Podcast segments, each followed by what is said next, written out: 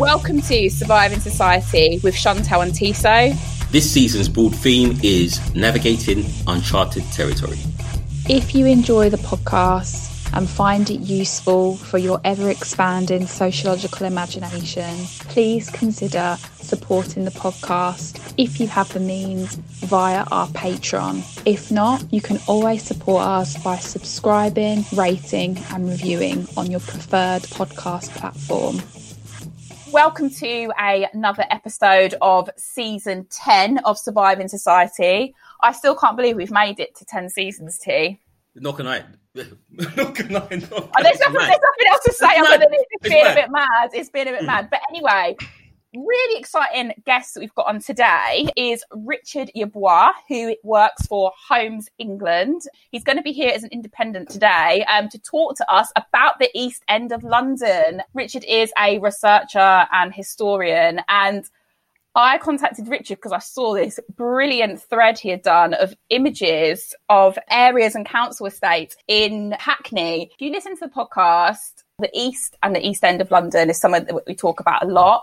Tiso is obviously from. I love my ends. I love my ends. I love my ends. is, he is a Londoner. He is an East Ender. I'm an Eastender. I don't have as close relationship with the East End of London or the East, but I have a bit of a fragmented relationship with it. That being that my dad, his council flat to 2008 was in Lower Clapton. So I did spend a lot of time in the area. And I was saying to Richard before we started that our flat was on Murder Mile. So, so a lot of my young years when I would be visiting my dad, I'd spent in the area, but I don't know it through and through like you guys. So Richard, it's brilliant to have you here. Thank you so much. Can you tell us a bit about how you got into this research? Obviously you're from the area, but Yeah, so uh, thank you for the, the introduction as well, uh, Chantal and T. So first and foremost, obviously, um, I'm Richard Yeboah and I'm, I'm I'm born and bred in Hackney. Hackney's very much part of me. I've lived in the borough for over 28 years, and I think what's been really interesting for me is kind of seeing the dramatic transformation of Hackney, as T, I'm sure you're probably familiar with as well. Having grown up during the late 1990s and 2000s, during a time where Hackney was the most deprived borough in the country, seeing that transformation from an area that was kind of perceived as crime ridden, had poor standards of housing, poor standards of education, poor standards of health, to a borough that's now celebrated, gone through this uh, economic transformation, uh, gone through this boom in, in housing prices. For me, quite intriguing and quite um, interesting. And being a Hackney resident and having a background in, in history and politics and working for uh, the government's housing department, I think trying to encapsulate all of those those different, I I guess, interests really brought me to really focus on looking into the the history of um, Hackney's housing estates and how that has fed into the regeneration process. what did you think, T, when you when you saw the threads and when you saw Richard's stuff? What did you think? I used to have like really bad misgivings about gentrification, thinking like, boom, they've come to the ends, like they're changing up the area, but it's not as um, black and white as that. As most things, it's very nuanced, right? I was quite interested. You'll take a look at the kind of from the post-war period onwards, right? Hmm. So I was quite interested to look at the kind of how the government were creating flats for a need, the need to hmm. kind of house like the post-war population after the, uh, after the mass bombings and after the slum clearances. So there hmm. was a need, but this the slapdash mentality of building these brutalist buildings very quickly generated new problems that kind of set on top older problems.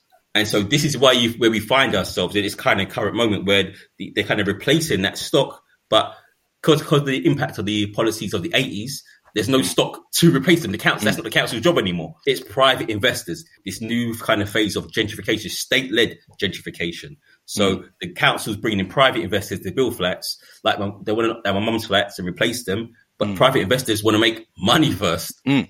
So you had this kind of catch twenty two. Like, where do I put these people, and how and how do these people feel about this this whole process? Right? I completely agree to you, and you you you made some really good points there. I think one of the one of the biggest concerns is that East End has been, I guess, probably for the last hundred years, been associated with poverty, been associated with this kind of crime-ridden slash working class culture that's been deep rooted in uh, many of the communities within the East End, um, more specifically in Hackney as well. There was a huge incentive after the Second World War to, to build people homes.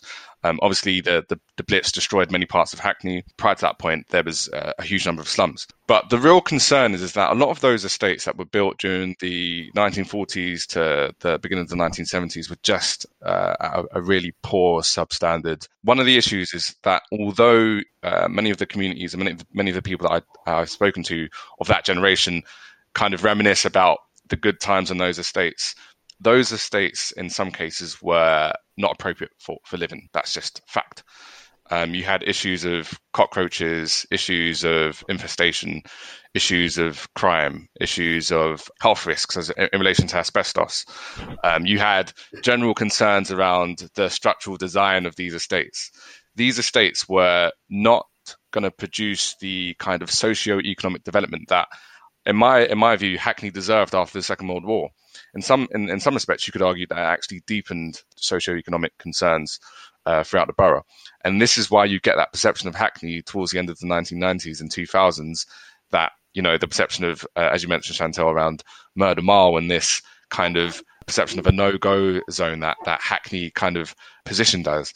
And I think, like you mentioned, Tiso, that the whole idea of regeneration isn't black and white. Many people, based on what I've just said, would perceive regeneration as bad because you know it's taken some of those communities out of uh, their previous uh, dwellings and demolished some of those estates. But we live in an environment that's much more, I guess, uh, attractive, safe, and many youngsters living in Hackney um, uh, during this generation are benefiting from that, uh, and and that's a key point. But you see, the, the madness I kind of feel like, mm. I, like I said, I, I take all those points, but I think what's happening with regeneration is that the benefits of regeneration are not shared equally. Mm. So if you, if you come to the ends, you're going to find enclaves of poverty, mm. enclaves where it's it's just the same as the 80s. Mm. But around that, so next door to me, I've got million pound, million pound flats. If I walk up the road, I've got students who pay like 500, 700 pounds a week. And I can even tell by the aesthetic, the way we dress, we're from different bits, right? Mm. You're not from the ends. And I can tell. And this is the problem of regeneration the benefits of it are not shared equally. So the East End that I grew up in is still live and well, but in pockets. Mm. And in those pockets, you still have the same criminality, the same story, the same narrative. What's becoming harder though is that in those enclaves, I can't live because the prices of everything around me has gone up to match the influx of the new residents. What we need is a, a better a better way of redistributing the kind of benefits of redevelopment. Because mm. right now, as it stands, if you come to the ends, if you come to my block, it's still the block. But if you go up the road, you got not. that's what they, it's yeah. not. And they and these people we don't mix. They don't mix. Mm. You can't you can't come to my block because it's a problem for you. It's a problem because we'll see you're different, innit? But mm. if you but if we when we go to your bit, it's the same thing. We dress different, we speak different. So the idea that it was brought in by Tony Blair and his government of social mixing has failed. Mm. That idea of gentrification of mixing the two groups of people has failed because those poor people are still living in those enclaves following on some of the points you made about the building of um, social housing and council housing um, in the post-war period, like I, if I just think about my own little micro example of my dad's my dad's flat um, on the fifteenth floor, mm. like it was so. Like, look back on it now, knowing what we know and just living the way we live now, it was so unsafe. Mm. We used to have a rope in every in both no in the both of the bedrooms um, because my dad was just so scared of mm. fire. Um, if there was ever going to be like, do you know what I mean? But that wasn't, mm. that wasn't, it's not that that was sort of something shocking. It was just part of life mm. that like that unsafety and the things you talk about infestation, that was something that we had as well. And like the mm. asbestos was something that we had, but like that kind of existed next to harmonious community living as well. Mm. Like, so, I mean, we're talking in the pre-chat, like it, it when we talk about gentrification in these particular areas, it makes me think about how things coexisted at the same time, like two really mm. extreme things. Yes, crime was a massive part of the area. So was community and so was harmony. I think you're right, Richard, that sometimes it gets slightly romanticized. Mm. in the face of such extreme regeneration. But I do tend to agree with Tiso with regards to this stuff. Like it's just not, it's not distributed evenly. Mm. Mm, I completely agree as well because I live here, I start looking at some of the history. So if you go back to like Arthur Morrison and A Child mm. of Jago, right? So that's a book about the East End. And mm. one of the things you find about in the stories that it's crime is a rational choice here. Mm. So when we translate that to the modern kind of context, we look at murder rates or well, one of, one of the things that happening was murder rates are down. Mad, so mad statistic, right? Murder rates are down. But we ask, we have to ask us, well, why? If crime in East End was a rational choice because of the jobs, are, are there better jobs for these people? Mm. I, I don't know statistics, but I highly doubt it, right? So you just displace crime. All the regeneration is just displace these problems. So for example, King, King's Cross was mad full of like street walkers, street workers and all that, but you've just displaced this issue. Right now in East London, the big problem is homelessness and drugs, mm. right? On, on the streets. But you're not moving them, just displacing these problems. So they just boarded up all the problems places where they would go. So mm. now they can't sit there, they have to wander around. So I mm. find that historically, this has always been the case. These issues, these deep rooted issues, have always been part of the culture. In its vibrancy, it's produced things like grime, right? Uh, It's, it's produced movements, right, that kind of change the landscape. But in its kind of darker moments, we have that there's creative murder statistics. So this kind of culture that it produces, it has it has a vibrancy, but also it has its kind of I don't know, I guess its bad sides. And gentrification, I guess people bemoan it because it sanitizes it. Like when I went to New York, I see the gentrification there, and I think, right, it's exactly the same. These streets are exactly the same as London. You're removing that kind of individuality that East London, East Londoners are particularly proud of, right? Mm. Like it's, it's a history that's written about, it's studied, but like a petri dish, man. Like, get me? Yeah, yeah, yeah. I mean, Tiso, you, you made some some really good points there. I mean, firstly, obviously, gentrification is a is a worldwide phenomenon that has affected Yeah, yeah. cities across the world. Like you mentioned, um, New York, Berlin, etc. But the second issue is that you, you mentioned around kind of grime and the culture. I mean, I remember growing up in the, early 2000s and really feeling part of, I wouldn't say history, but you definitely felt that there was a significant cultural. E3, blood. Yeah, E3. D- d- yeah. I remember going even down to Bow. I remember, I remember that in 2004 or five.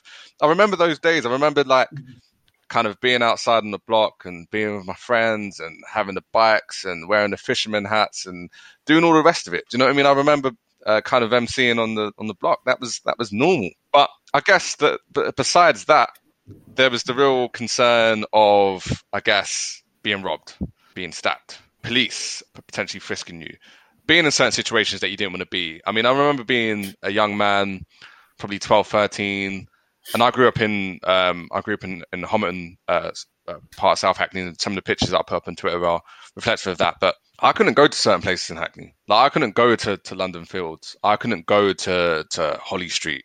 I couldn't go to the northern part of Hackney. That was just forbidden. Like those are the realities that, of course, many individuals, many young people are still going through today. But because of the kind of the regeneration efforts that have taken place in Hackney, that sense of fear no longer exists as significantly as it did back then. Mhm. Now, that's not to say that you know regeneration on an overarching scale is positive, and like you said, in some in some respects, it discriminates. Ethnic minorities, particularly Black people, have not necessarily been beneficiaries of, of, of regeneration. But one example I will give, and Chantel, you talked about um, your dad's housing block, is is Holly Street. So Holly Street was obviously um, had four tower blocks and had uh, the, the concept of a, of a snake block, which was effectively um, a mile long uh, row of, of houses all connected together. One of the issues on that estate was that there were situations where people could literally jump into your window and rob your house. There was a real issue around crime. Uh, many of the housing blocks were uh, burnt out or uh, boarded up. When I looked at the surveys of individuals, and to be honest, this isn't my work, but this is um, uh, someone's work that uh, Keith Jacobs, who done an analysis on on, estates, there was somewhere in the region of around 90% of people before the regeneration process wanted to leave the estate. Now, that says to me that although there is a significant perception of community within Hackney, the housing standards definitely played a negative impact on individuals. We can't like disregard that as part of the, the the, the cultural significance of Hackney. Like people did not want to live in these estates. If you provide me with better living conditions, it's like Mm. if my environment's better, I will behave better, right? Mm. So following those kind of lines. So is it town planning? Because when I look at, across the world at bigger cities who have uh, poorer areas, like in Brazil, the favelas, all these narrow rat runs generates a certain type of environment for people. Mm. So I've lived in Edinburgh. So when I went moved out and lived in some of the schemes they have, these narrow, badly built. Narrow spaces that almost like kind of, I think Foucault's work speaks about spaces like this. Mm. Like if you have these spaces, it generates a certain attitude toward in people, how they behave. So maybe it's, it's an issue of town planning, how they plan it. Are these architects? Why are you designing buildings that perpetuate these problems given the dearth of research that you have going back 100 years you had we had slums we cleared them out because they had the exact same problem when mm. industrialization was happening people were moving to cities and the slums got overcrowded and there were disease crime etc etc so what we what did we do we knocked them down and built taller blocks to put people the same people in high rises mm. so the slums have not they're not spread out anymore they're vertical Mm. And so you had the same issues. So even when I went to Peckham, in Peckham Estate, I think my first day in Peckham Estate, man got stuck up. They were trying to rob me. I was only 13, man. so, I mean, T, you made a really good point about town planning. Now, I'm not an expert in, in, in town planning, but what I would say is if we go back to the post-war period, uh, 1950s, 1960s, you have to imagine being a town planner at that time. So you've got all these individuals who have lost their homes, they've been bombed out flat. And previous to that point, you had potentially two or three families maybe living in one dwelling, all sharing one toilet the, the whole concept of the estate was to give people their own home, which they hadn't had in the past.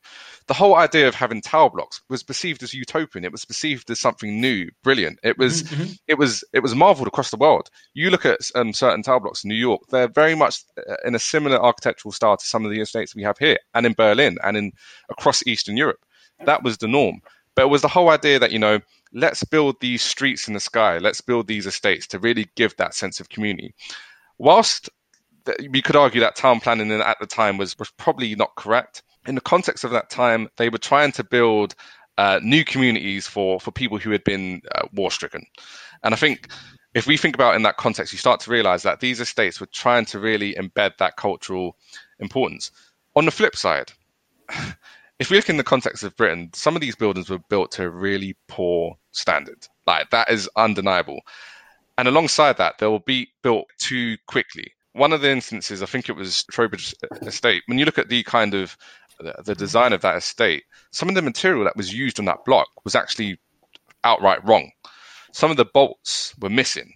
This is a, mm. this is a situation where people were living in houses that were literally unsafe. See, you mentioned, um, or Chantal, you mentioned about kind of Grenfell, and obviously uh, that's a modern day disaster.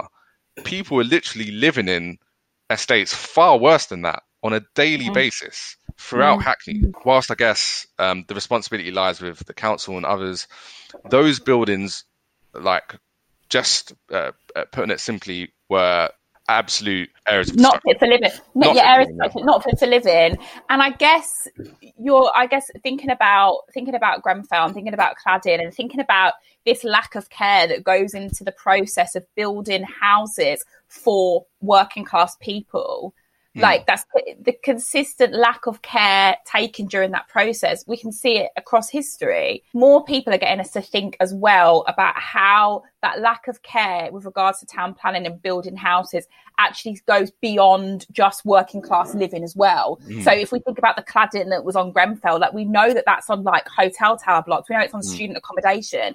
So this is, it's like we've lost we've lost the i mean i don't want to say lost because it was clearly there before but the idea that places can be safe for people to live it seems so basic mm. but it's just it, it's not there yeah, i think it comes down to this idea first of all the kind of core idea of ownership right Mm. The idea in, in, especially in British in British politics, in British society, is the idea of ownership, owning a property makes you part of the the, the, the landed gentry. You could vote. There was an idea that owning something, owning a property is the mm. thing to do, right? And so post war, you have this kind of utopian idea that we want to give people the right to own their, their own, own, own spaces, which is revolutionary, right? Mm. But it's but how do you execute that? Because properties are tied to essentially the accumulation of funds, right?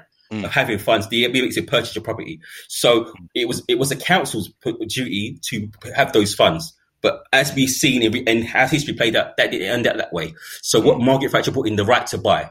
So now working class people have the ability to buy their own property, which turned out to be a disaster. Mm. And so this idea of how do you fund this desire? Because the council can no longer do it. So now we have private interests stepping in to do it.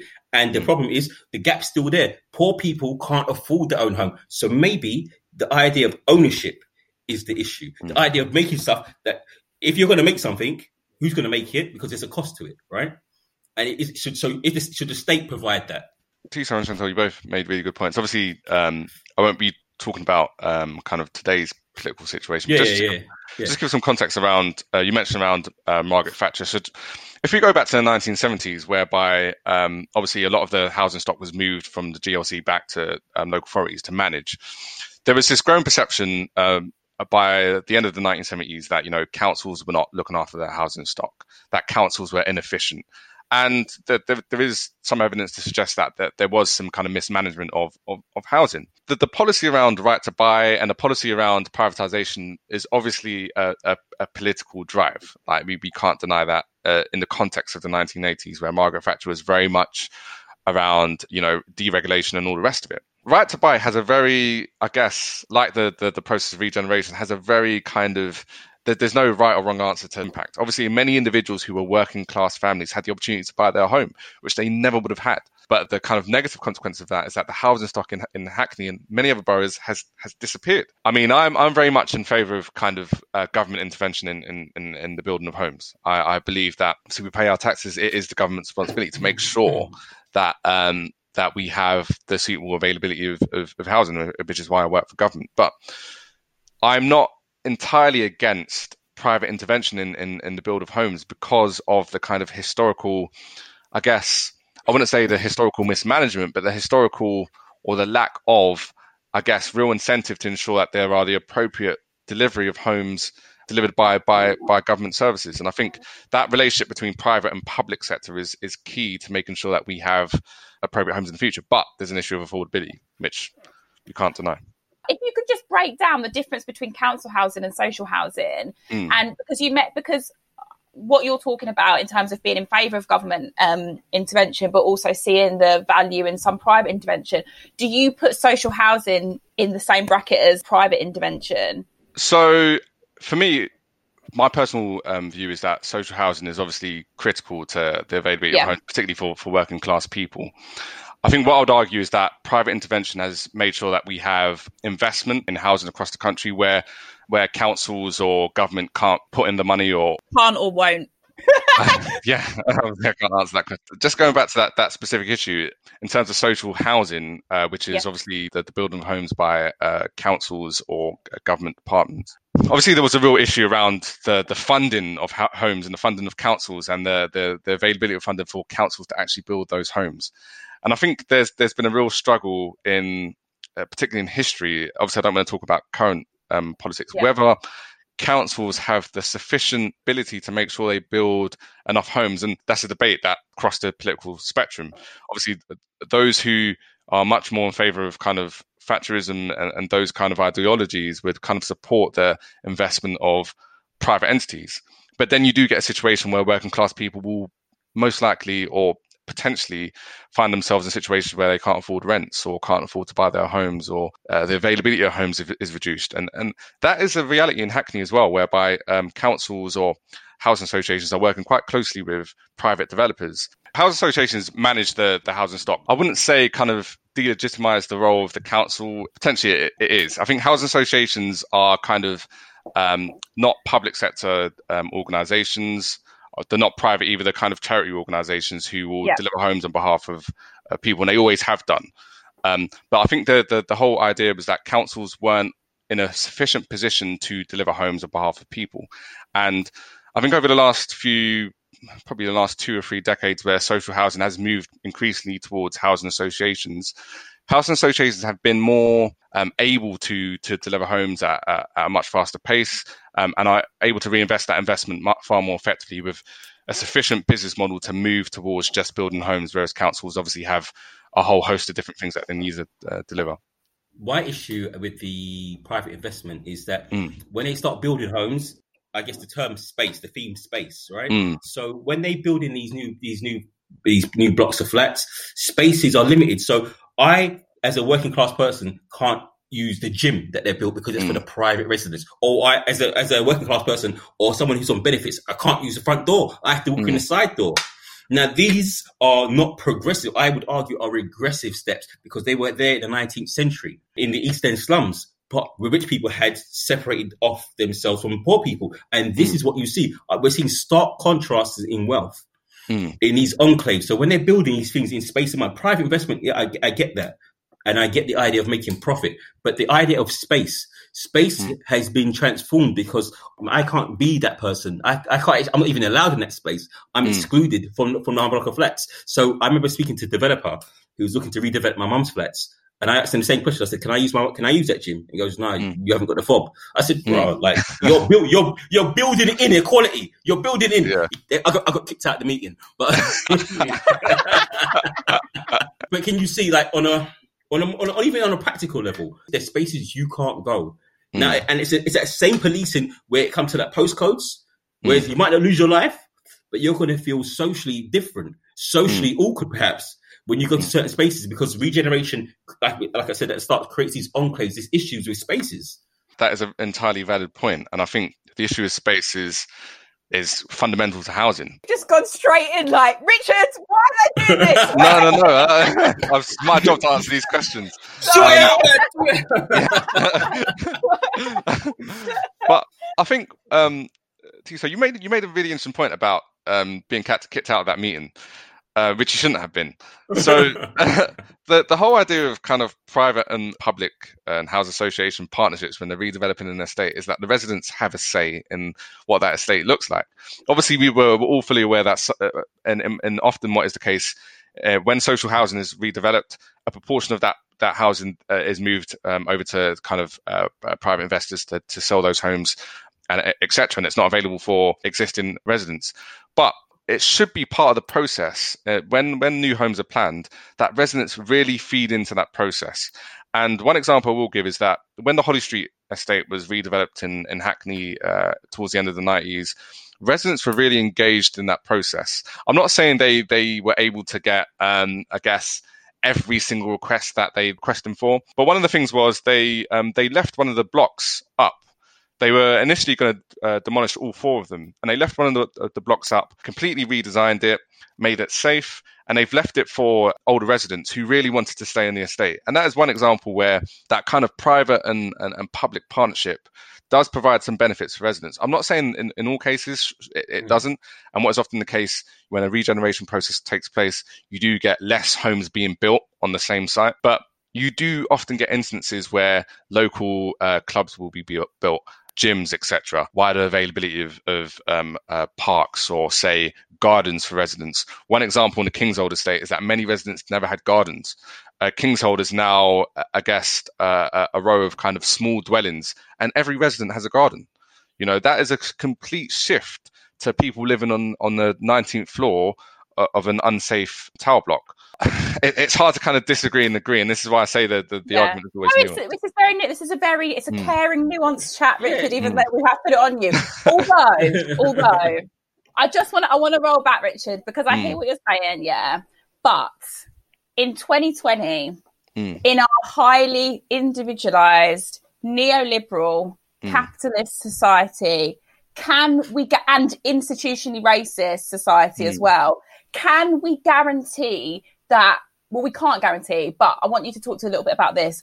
How are all these things, all these systems affecting the relationship between re- residents and developers? Mm. Like, how can we ensure that more instances, like the one, you, the example you've just given, where the residents have more of a say and it seems to be quote unquote a progressive setup? Mm. Is it possible to get that with all these different things that we've got going on at the moment and how much like profit is, is takes mm. precedence over life. I'm not a policymaker. I don't no. work for the Conservative government. I don't. I'm not even a policymaker within MHCLG. but yeah. um, what I would say is that um, councils uh, and even my organisation, Homes England, are making it really imperative that then when they are working with councils, housing associations, and developers, that there is that partnership and they are working really closely with resident groups to really ensure that it is reflective of the local area when they are building homes. Obviously, we're going to get situations where uh, councils might just sell off land to private developers, and there's a block in Mare Street, which is uh, was previously just a, a, wasteland, and they built uh, a private property. And obviously, that's not necessarily going to involve uh, much resident engagement. But where there's a regeneration process, I think there is a huge incentive by councils and the government more generally to make sure that there is that partnership between uh, residents, house associations, and developers. But you, you touched on neoliberalism, and we have to we have to recognize that since the 1980s and, and, and Thatcherism, neoliberalism is the dominant uh, approach to, to how we manage our economy and our housing stock within this country. That hasn't disappeared. So, in the context of that, we need to really try and make sure that the public sector and residents and social factors are really taken into account alongside those important factors for, for, for, those who support neoliberalism around privatization and deregulation and, and private investment, which uh, to some extent, as, as many instances have also shown, is that private investment is needed where social investment can't necessarily provide that support. Historically, the capital always wins out. The need. So I used to work in um, property investment, right? So the need of the profits. So eventually, as a as a as a banker, I was I would press the developer and say, look, listen, how much money are we making out of this? Mm. So the, the need of capital overrides the kind of need of the of the kind of social element. So I would end up the developers will say to me, listen, I've got to do a section 106 to build social housing element of the build. I'm going to build it off site. I'm going to build it somewhere else. I'm going to build it somewhere else within the borough. But so it still falls within the regulations, but mm. they did that. Or the section 106 would be I'm going to make social housing, but in like in, in the case of my mum's flats, we're going to put it right at the back where all the roads are, so you get all the fumes, but it protects all the rich people. Capital always wins out. That's one of the things about gentrification. As these enclaves, we can see, we can see capital always winning out, and the same people who were the losers remain the losers. As a person who still lives in this place, as a person who, who proudly identifies with these places, I see my people losing out. Always losing out. Gentrification has made the surroundings nicer, but if you mm. come to my block, you're still gonna get robbed. you're still gonna get beaten up. Oh, these people are still taking drugs. These things are still. Go- the police don't come into my block. They don't come into my block. Why? Mm. Because for them, it's still the idea of a no-go zone. So we police ourselves. This is a story. I reckon you can you can say this from any big city, from London to New York to Paris. A similar thing where mm. the you, the enclaves we've got our own rules still. It hasn't hasn't hasn't changed much for us. Outside mm. has, and the places we can we can go and the influx of people, but the core of these blocks they're still there unless you unless you knock them down. But what I would say is, how are those organisations, particularly like developers, government organisations, going to change unless they have people like you who have the experiences of working or living in in in, in a borough that's been deprived? You're going to continue to get those same individuals who are going to effectively have a negative impact on, on, on, on areas unless we kind of embed the change within those those organizations with individuals like you. So I think there's a real shift. I, personally, I think is happening within government and is happening within politics more generally and within all sectors whereby people from different backgrounds are definitely having more of a seat on on on, on the table and i think particularly in housing i think that is also the case and i think the we hope, and I'm not saying for certain, but we hope uh, future generations there is a, a more uh, equitable situation around um, social housing. I think it's really good for the listeners and for me and Tiso more broadly, like that you're giving us a nuanced mm. take on what some one of the things that we, as you can see from this whole episode, feel very passionate about. But I also think it's really important that we don't necessarily romanticize state intervention and the actors within state intervention. And by that, I mean that the reason why some of these processes have had to change is because people have fought for those changes. Mm. It isn't because people historically, like yourselves, have been within government, have been part of civil service or have been in leadership, have thought, you know what, I'm going to help these people. Mm. It's because people have banged on the door. It's because people have fought, whether it's for housing, communal living, welfare, all this stuff. People for decades have fought for their rights. So mm. I think that I think that, like, just following on from what you're saying, like, if there's more people like yourselves that are from the area that understand the area, it's really good for them to be part of it. But I guess we have to just keep remembering that we can't just hope things will improve. Mm. It always has to be fought for. And that means that we need people like yourselves, Richard, that are within the system, but we mm. also need people that are without. Mm. So it's kind of like accepting everyone's varying roles have been mm. changed, but also me and Tiso often will try and work against romanticizing state interventions as something that they mm. feel like is morally correct. Hmm. Normally, mm. they've done stuff to protect communities because they've been forced to. Hmm. And I think the examples that you give, Richard, about different different areas and hmm. how they've changed and how residents have got their needs heard, like we can't take away the agency from that process of those people as well. One hundred percent. I think one example is um, there's a really good documentary on YouTube about about the Kingshold estate, and there's um, one individual who campaigns literally for about ten years to knock down the Kingshold estate, and he's campaigning to the council, and the council initially are not receptive to his concerns. They're not receptive to the fact that he's got health. There's individuals who have health issues because of the build of the estate. There is crime. There is etc.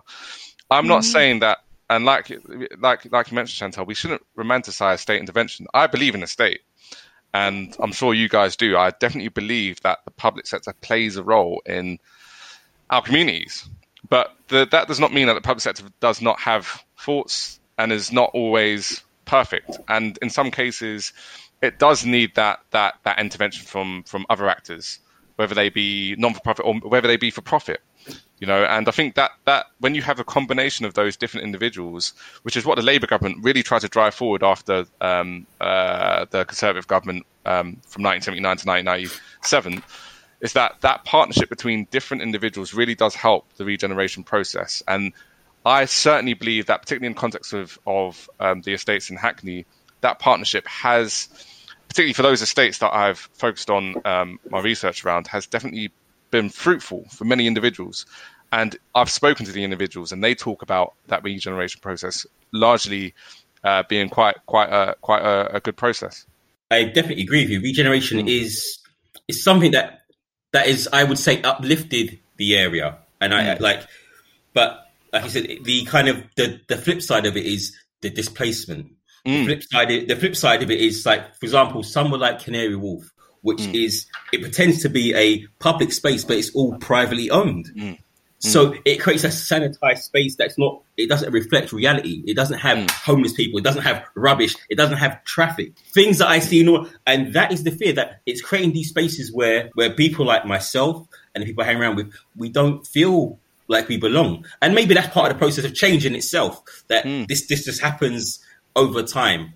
But as for people who are rooted here and don't have the socio-economic means to move from here, we're quite firm, we're firmly rooted. How would the council or private investors help me? Right now, in 2020, the answer is not very much. During the pandemic, not very much. And, mm. and political parties, not very much because that narrative of no-go areas, they mm. don't come here. They don't mm. speak to us unless something goes wrong and we speak to them. No one comes to us. Yeah, yeah. And, and and and this becomes one of the problems. I think. I think it's a really interesting point because um, I mean, I, I, did used to work for the Hackney Council, and I think councils are in a really difficult position because they are their job is to kind of support residents. People pay council tax. People their job is to support the local community, but they also have a, a really big job to bring in investment to support those communities. And one example is, which is quite closely related to, to, to housing, is is around markets. And there's a lot of markets. I don't know if you guys are familiar. Obviously, to you're probably familiar with like Ridley Road Market. In, in, yeah, in yeah, yeah, yeah, yeah, yeah, yeah, yeah, yeah, yeah, yeah, yeah, yeah, yeah, right, yeah, yeah. And um, I remember going there all the time. My mum carrying bags. Hated. Uh, yeah, hated it. Hated it. Hated it. I used to get burnt with cigarettes and everything, man. I hated it. I mean, everyone everyone remembers those days, but you remember the, the, the vibrancy of the market, yeah. and you know, being able to buy all sorts of cultural food that that you would only get in Hackney and mm. seeing different people. That is like culturally significant, like mm. estates. Mm. But you know, when you when when councils are thinking about regeneration and just to go, go back to the context of markets, councils need to think about what kind of investment can I bring into this market to improve it. And when they can't get that internally, because obviously councils have been stricken as a result of austerity and all the rest of it, they need to work with other actors to bring in that money. And that does cause a lot of friction between communities that have lived there for a long time. I remember when um, we was having consultations with different markets across Hackney, And there was this this this real contention between market traders who very much felt like Hackney was their home. That stall was theirs. That market was theirs. But in reality, it isn't. You know, and when we think about social housing, it's exactly the same. We kind of attach ourselves to homes, whether rightly or wrongly, and have to believe that it's ours. You know, and obviously tenancies in, in some respects may allow us to, to, to have that belief, but it's the council's housing stock. You know, they are the ones that have to make ensure that the people and, and the housing stock in that in that area is is, is appropriate. But ultimately, it's under their jurisdiction. The council can do whatever it wants. People need to remember that because communities do very feel very much connected to their areas, their properties, etc. When we talk about social housing and social intervention, it usually is the responsibility of the state and it is the ownership of the state. I know, but, but this is the thing. So, especially after post-war, so post-war created created the idea of a state, a welfare state that will mm. look after you. So, the idea that this belongs to me, it is very much part of that thing that the state, the government will provide for me. Mm. So now you have a situation now that it seems like the town planners, developers are treating and government is treating my life as an experiment. These are people's lives, right? My life is it's not just my life. I've got a history here. So there's like three or four generations here. So when someone comes here and said, "This is not your home," how can you say that? I've been here for thirty mm. years. Yeah. So yeah. this the idea that these things it's, it's not just the bricks and mortar; it's the whole environment. There's there's, there's a kind of multifaceted reasons that this I this I feel an an affinity to this space. Mm. And now all of a sudden state comes in and tells me on, on one hand I, I can decide what I want with this place. No, you you you can't. You mm. just you just can't say that to me because in my real life, in my real life, I'm going to feel away because mm. I've lived there for my mum, my my nan. Listen, you come to the edge, we go to war. You go to war. no, but I think it's really interesting. But I think it's really interesting, Richard, your mm. point about the market traders and the idea and the idea of ownership of space. Mm. And you said that it belongs to the state, it belongs to the council. Mm. But who is the state? Who is the council? Is it a person or is it an institution? Because for me, I would probably argue with your point about it not belonging to the mm. um, market trade. And I would say it does belong to him mm. because he pays his taxes, he pays his rent. Like, I believe that space should be equitable mm. because if you say that a space doesn't belong to them, even though they've been there for such a long time, you're saying, well, the space could belong to you if you have a million pounds. Do you know mm. what I mean? Like, I know that's like quite an extreme example, but I just feel like it comes, I, I think we're talking quite existentially about mm. space, ownership, belonging, practicality. I think it's really good that you're talk, you're coming in with the practicalities. I think that's really mm. good. I think that's something that needs to be embedded in how we're thinking as well. Mm. But also, I want to push back against the, the notion that the market trader doesn't own that space mm. because who does own it? Because actually, it's not that the state would be like the the council, the state would be like, well, it belongs to the state, it belongs to the state, because actually it belongs to the highest bidder nowadays. Mm. Yeah, yeah, and I think that's a that that's a really reasonable challenge, I think, because yeah. just going back to look what all the love, look at all the critical love we've got on this podcast, guys. listeners, listeners, come on. This is, this is, he's, he's from my bit. He's from my bit. That's why. He's from my bit. He's cool, isn't it? no, I think, I think that is a really, really valid challenge because just going back to what I was talking about um, off air is that um, when we go back to the 1960s and 1970s, and I've spoken to a couple of people um, who are now in their 60s and 70s who lived on some of the Hackney estates, they talk about those homes like it was a part of them. You know, it was everything to to them. They elude that kind of belief that you know that this space is ours is that they they describe every single component of their homes. They talk about the windows, they talk about the room sizes, they talk about they talk about every aspect of the community as if it's theirs. And I think that's a really valid point that maybe ownership isn't as I guess distinctive as saying, you know, we own the land. Ownership can be can mean many more things, and you know, people grow to to kind of have that perception of ownership simply just by being there. It's a really valid point, and a point that I didn't disregard. But yeah, Richard, if you don't mind me saying, mm. I think so. We're similar age, so we're both quote unquote millennials, right? Mm. I think that possibly some of how you feel about ownership and what you were mm. talking about, like how can someone say they own it when they actually hmm. don't, is because we are neoliberal children, as in we were born early 1990s and we have lived through an, a increase, a vastly, vastly increased process of neoliberalism. So the idea of owning something is and being that attached to something in the way that you describe these residents as being is so foreign to us that it almost makes you like, well, no, that's not Mm. actually how it works. But we're a product of what has happened in society and how society has changed. Mm. And as in thinking like regulatory, thinking about housing, thinking about who has who has the capacity to own and wealth divides. Mm. So I hope you don't mind me saying that. No, no, no. I Um, think well, that's a really that- interesting yeah. point because um, Yeah. uh, I don't know if you've seen um, on my blog, I, I talk a lot about neoliberalism in the context of sub-Saharan Africa and all the rest of Yeah. it. And I'm hugely critical of neoliberalism in terms of its impact in uh, kind of destroying the economies of a lot of developing countries around the world. But I, sometimes I think I forget that my own kind of inclination to, to which is embedded yeah. in me. Yeah, You know? yeah. Yeah. Honestly, Yeah. I'm the same daily, Yeah. daily. I have to like, I have to be like, hang on a minute, that's me, Right. that's me. Like, But and I'm not saying that you did that. I'm just Mm. saying we're a product of our generation. I agree, And but- yeah, yeah. and T, T, it come in, T, T come With in, the old, with with the the next. old man chat. Let me get my wheelchair. Let me get my wheelchair. Let me get my wheelchair. No, right. Listen. Come in with- No, so you're I- a Zoomer, T. You're a Zoomer. Yeah, a Zoom- Did you know that's what it's called? Is that what I am? Am I? It's Gen X, I Gen think. X. Yeah. Yeah. I know. Yeah, I'm a Gen X. Right. So, what's interesting? The generational thing. So, my mum's lived in the same block of flats since 1981. Mm. Right. So, you see a generational thing. So, the older people tend to they feel an ownership. So, when I speak to my mum, the care they take with the block. They care that was in here. So we had different superintendents. They care that they had this block was clean. It was there was no there was never any piss in the lift or anything like that. But as ideologies change, that idea of ownership changed. Mm. Now, I, I, in, in its concrete forms, in its day to day practice, it, it manifests itself in lack of care. Mm. Like people, people knew this house wasn't theirs, so they'll treat in a way. So I've been in a block in someone's house where you just messed up someone's house and left and gone. But, and that seemed quite common because the idea of transit and the relationship with the council is one of this is a business transaction and they'll get me another one. Mm. And this is, it- it's, like I said, it's a generational thing. So my mum is of the boomer generation. So the care that she has, the plants, the everything, they're very invested. My generation, I'm not too sure, man. Man's is a, a, a zoomer, man. I'm into making money, man. That's Well, saying. well,